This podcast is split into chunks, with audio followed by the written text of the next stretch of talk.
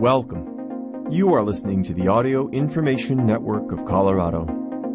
This recording is intended to be used solely by individuals with barriers to print. Thank you for joining us for Food and Stuff. My name is Gretchen Miller. Simple eggplant parmesan. I think it's heavenly.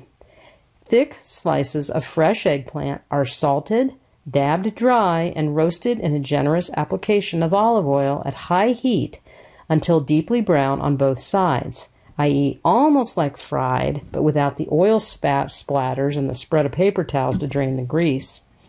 So while they roast, you make a simple tomato sauce on the stove with onion, garlic, pepper flakes softened in olive oil. You fan the slices of eggplant in a dish with sauce under and over them, cover it with a heap of mozzarella and parmesan, and bake it until blistered, cozy, and absolutely spoonable. Simple eggplant parmesan. This serves four to six, takes two hours, mostly hands off, and the source is Smitten Kitchen.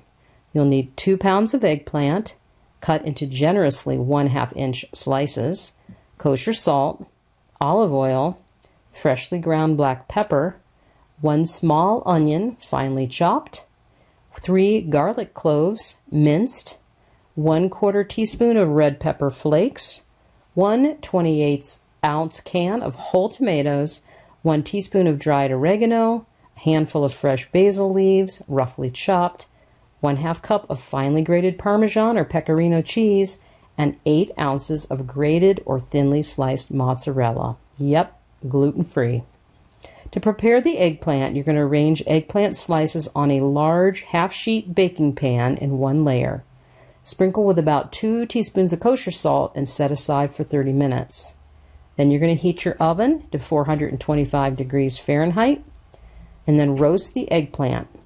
Transfer the eggplant slices to paper towels and blot them of as much excess water as possible. Dry the baking sheet too and coat it with 3 tablespoons of olive oil and sprinkle, sprinkle the oil with several grinds of black pepper. Arrange the eggplant slices in one layer. Then drizzle with two more tablespoons of oil and more grinds of black pepper and roast until nicely browned underneath 20 to 25 minutes. Use a thin spatula to turn eggplant slices over and roast until browned underneath on the second side another 10 minutes. It's okay if they're not cooked through yet. Then you're going to reduce your oven temperature to 375 degrees. Meanwhile, make the sauce. While the eggplant roasts, open your can of tomatoes and use kitchen shears or very well washed scissors to chop the tomatoes into small bits. Heat 2 tablespoons of olive oil in a medium or large saucepan over medium high heat. Once it's hot, add the onion and cook until it softens about 8 minutes. Add garlic and pepper flakes and cook another minute. Add tomatoes, beware the splatter, oregano, and season with one teaspoon salt plus more to taste. Let the mixture simmer over low heat for about 10 minutes, stirring occasionally. If you'd like the sauce smoother than it is now, you can mash the tomatoes further with a potato masher as it cooks, or use an immersion blender for completely smooth sauce. Stir in the basil and then taste the sauce and adjust the salt and pepper to taste. Next, you're going to assemble. In a 1.5 to 2 quart baking dish, this holds about 6 to 8 cups, you're going to spoon about 1 half cup of the sauce. Arrange about half the eggplant slices, slightly overlapped in one layer. Spoon another half cup sauce over and spread it evenly. Then arrange the remaining eggplant slices and then ladle more sauce over it so it's as saucy as you like. You can keep the unused sauce in the fridge for another day. It will keep for about four to five days. Then you sprinkle the top with mozzarella and parmesan. You're going to bake for 30 minutes until the saucy cheese has melted and the sauce is bubbling all over. For more color on top, you can briefly run it under your oven's broiler. To serve, once it's baked, you're going to let the eggplant parmesan rest at room temperature, if you can bear it, for 15 minutes more before digging in. This helps the ingredients settle and come together. It's not mandatory, but this is excellent with a side of garlic bread. As far as doing ahead, eggplant parmesan keeps fantastically in the fridge for up to five days. Rewarm it in a 350 degree oven, covered for the first half the time for about 25 to 30 minutes. You can also freeze it well wrapped for a few months. I am going to try that recipe, no doubt. So, since we're on the eggplant thing, we're going to go ahead and have another recipe for one with pasta, in case you're missing the pasta from that one. This one is rigatoni with eggplant puree. So, seeing as I'm never short of opinions on anything, most especially when it comes to the many Food Network chefs that so often grace my television set, Alex calls the Sunday noontime shows my stories. I can't believe I haven't said a single word about Giada. Let me redress that right now. I really want to like her, and no, not in the way that my husband might. I'll see her cooking something, and it always looks pretty good and like it could could be tasty, but I so rarely feel the need to make it myself because I'm not convinced that, say, adding mint to a basil pesto is going to make it more interesting, or that adding crushed almond cookies to an ice cream sundae for an authentic Italian flavor is any of the things described. Does this actually improve it or just make it different? But three times lately, I saw her making dishes that I was too curious not to make, most recently in the format of a fairly effortless pasta sauce from roasted vegetables. And I ended up with, well, the absolute ugliest pasta dish to have graced the Smitten Kitchen. Pureed eggplant is never going to win a beauty contest, and actually, the word puree is kind of ick too, right? It just sounds like baby food. But fortunately, it tastes a lot better. To make this, you roast eggplant with cherry tomatoes, whole garlic cloves, salt, pepper, and red pepper flakes before pureeing it with more oil, fresh mint, but I also like this with basil, and a lot of pasta water to make a sauce that is mixed with parmesan, though this could be easily skipped if you want to make it vegan. The pasta is topped with toasted pine nuts, and if you like these ingredients, I'm sure you're drooling right now. This recipe is simple and fairly quick, and the resulting dish was hearty and original. I'd worried that the flavor would be flat, but it was well seasoned and anything but, and I was glad I'd overcome my skepticism to try it. So now who wants to hedge bets on that short rib tagliatelle?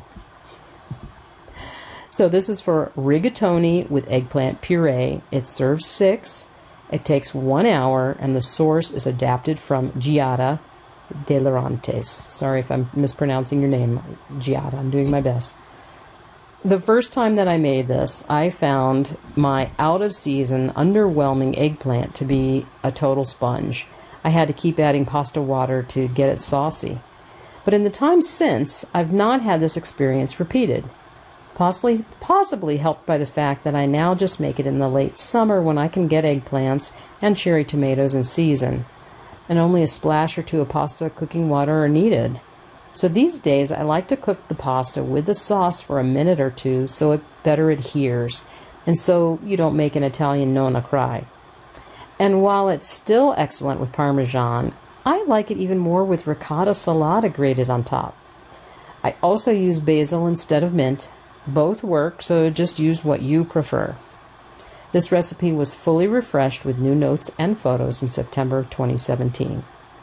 So for the ingredients, you're going to need one medium eggplant cut into one inch cubes, one pint or two cups of cherry tomatoes, three cloves, cloves of garlic peeled, three tablespoons of olive oil, one teaspoon of kosher salt, one teaspoon of freshly ground black pepper, one teaspoon of red pepper flakes. You're going to adjust that amount to your taste. One pound of dried rigatoni pasta. One quarter cup of torn fresh mint or basil leaves, plus a couple of extra slivered to finish. And then three tablespoons of olive oil. One half cup of grated parmesan, or shown in the pictures here, ricotta salata. And one quarter cup of toasted pine nuts. You're going to heat your oven to 400 degrees Fahrenheit and line a large baking sheet with parchment paper. In a large bowl, combine the eggplant, cherry tomatoes, garlic, 3 tablespoons of olive oil, salt, pepper, and red pepper flakes to taste. and then spread the vegetables out in an even layer on the baking sheet. Roast in the oven until the vegetables are tender and the eggplant is golden. That'll be about 35 minutes. Meanwhile, bring a large pot of salted water to boil over high heat. Add the pasta and cook until tender, but a full minute shy of done, so about 8 to 10 minutes.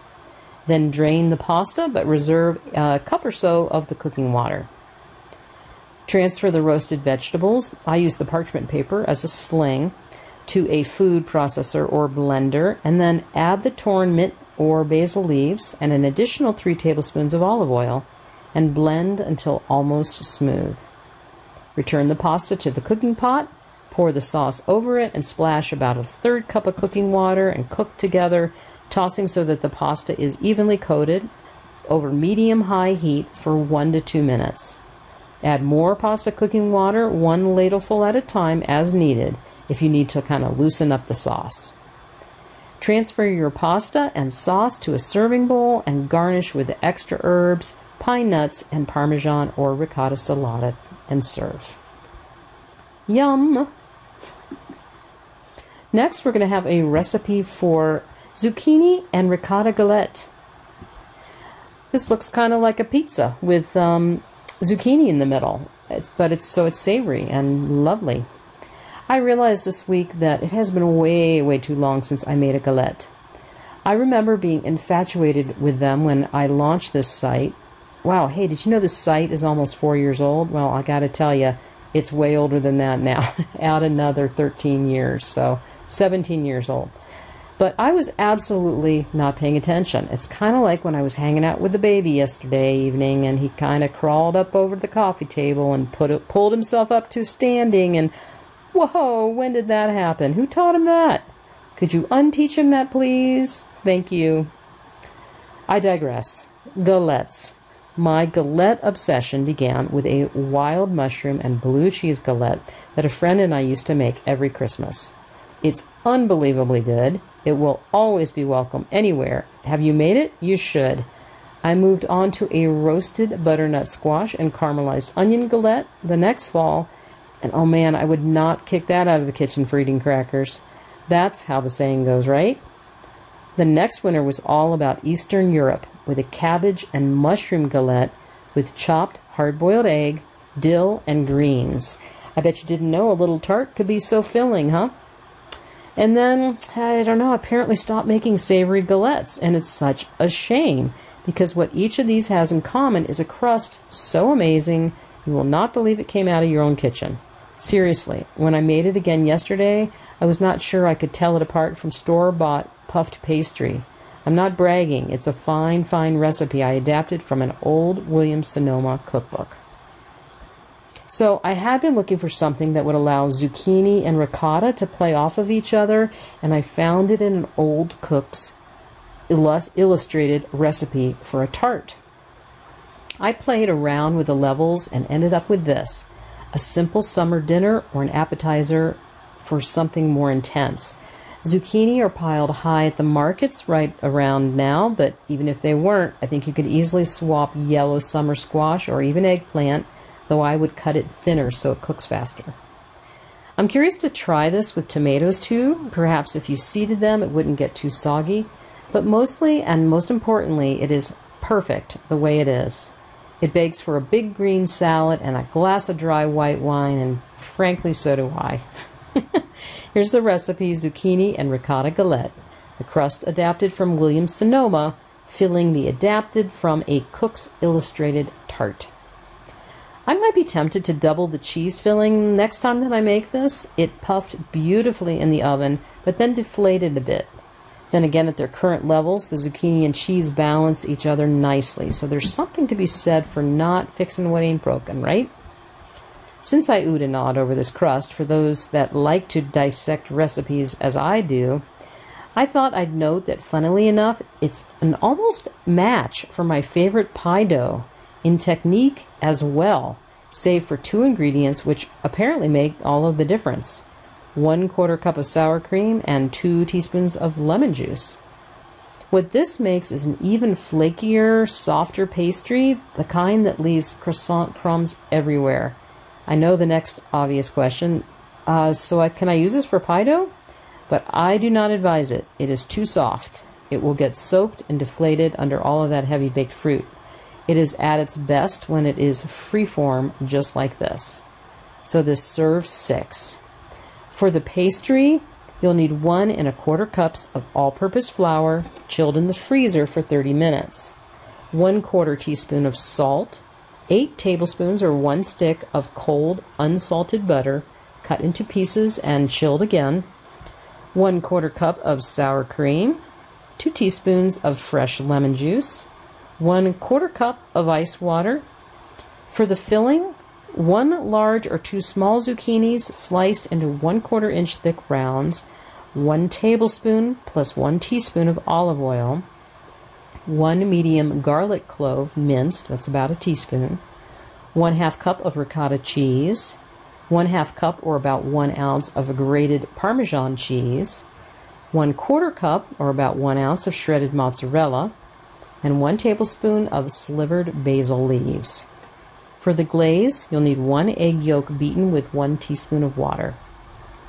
To make the dough, you're going to whisk together the flour and salt in a large bowl, sprinkle bits of butter over the dough, and using a pastry blender, cut it in until the mixture resembles coarse meal, with the biggest pieces of butter the size of tiny peas. In a small bowl, you're going to whisk together this sour cream, lemon juice, and water, and add this to the butter flour mixture. With your fingertips or a wooden spoon, mix in the liquid until the large lumps form. Pat the lumps into a ball. Do not overwork the dough. Cover with plastic wrap and refrigerate for one hour. To make the filling, you're going to spread the zucchini out over several layers of paper towels. Sprinkle with a half teaspoon salt and let drain for 30 minutes. Gently blot the tops of the zucchini dry with the paper towels before using, and in a small bowl, whisk the olive oil and the garlic together, then set aside. In a separate bowl, mix the ricotta, parmesan, mozzarella, and one teaspoon of the garlicky olive oil together and season with salt and pepper to taste. Prepare the galette. You're going to preheat your oven to 400 degrees and on a floured work surface, Roll the dough into a 12 inch round. Transfer to an ungreased baking sheet. Spread the ricotta mixture evenly over the bottom of the galette dough, leaving a 2 inch border. And then shingle the zucchini attractively on the top of the ricotta in concentric circles, starting at the outside edge. Drizzle the remaining tablespoon of the garlic and olive oil mixture evenly over the zucchini. Fold the border over the filling pleating the edge to make it fit, and the center will be open. You're going to brush the crust with egg yolk glaze. Bake the galette until the cheese is puffed and the zucchini is slightly wilted and the galette is golden brown. That'll be about 30 to 40 minutes. Remove from the oven, sprinkle with basil, let stand for 5 minutes, and then slide the galette onto a serving plate. Cut into wedges and serve hot, warm, or at room temperature banana crepe cake with yogurt and walnut butterscotch. It looks incredibly beautiful, but pay attention on this one. It's going to be stacking up some crepes, and you're going to impress your friends with this one. First, crepes are magical. Once you accept that the first one always goes in the trash, that things are really much easier with a non-stick pan, and if you struggle with crepe filling, try to embrace my weirdo two spatula crepe filling technique described below, and you will hit your stride and wonder why you don't make crepes more often. And you should. They keep fantastically well in the fridge for a few days even. They reheat well. They never stick to each other, so you can just stack them up so with no fancy separators required. Now, note about banana flavor. The crepes taste the most strongly of banana when served simply. As other ingredients are added, like this filling, the banana flavor is less loud, but the overall flavor tumbles dreamily together. If you'd like it to scream banana, you might add paper thin slices of banana throughout the crepe layers. It will also stack the cake a little bit higher. So, this is perfect for a decadent brunch meal or party. The crepes are barely sweetened, The filling remains tangy and only moderately sweet, and the butterscotch is as small of a yield as you need to just cover the top. You'll need 4 tablespoons of butter, melted and cooled slightly, plus extra for greasing the pan. One large of a speckly ripe banana.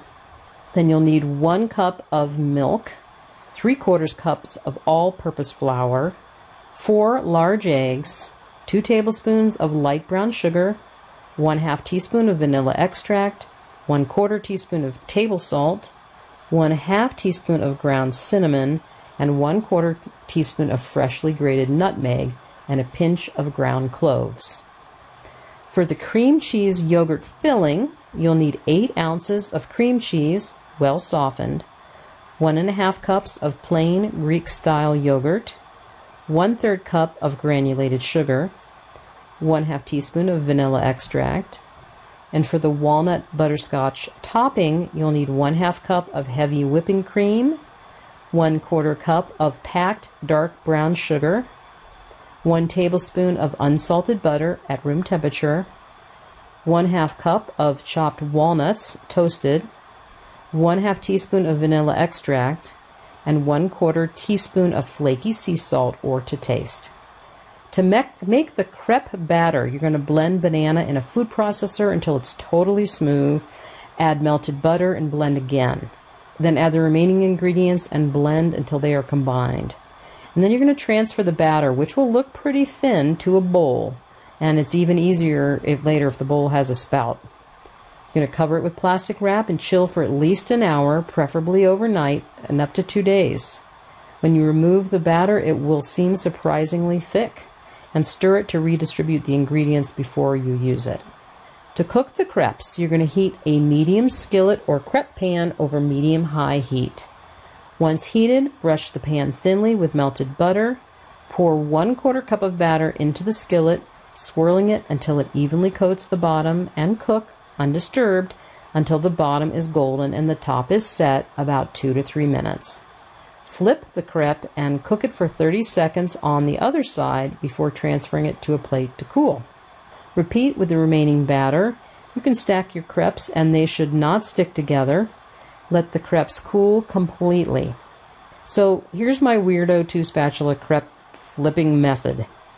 I have two spatulas handy, one flexible fish style spatula and one smaller like an offset icing spatula.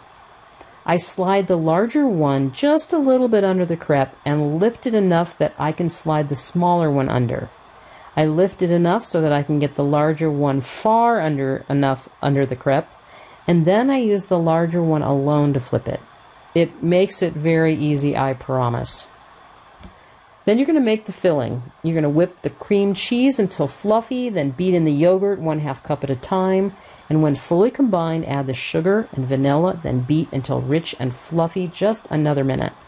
Assemble the crepe cake. You're going to lay the first crepe on a cake plate or a serving platter, spread with a quarter cup of the yogurt cream cheese filling, and then repeat with all but the last remaining crepe, which should be stacked but have no filling on top, as it is the lid. To make the walnut butterscotch sauce, you're going to combine the cream, brown sugar, and butter in the bottom of a medium heavy saucepan over medium high heat. Bring the mixture to a boil and then reduce the heat and then let it simmer for 10 minutes, stirring occasionally in the beginning and more frequently as it reduces and thickens. You'll know it's done when it becomes thick and smells toasty. Stir in the vanilla and salt and then the walnuts, and immediately pour over the stack of filled crepes, nudging the butterscotch to the edges with your spoon. And if it goes over the edge, so be it. Serve immediately or keep in the fridge until ready to serve. The crepe cake keeps for up to three days, possibly longer, but good luck with that. Thank you for joining us for Food and Stuff. My name is Gretchen Miller. If you enjoyed this program, please register for our free services at www.aincolorado.org or by calling 303 786 7777.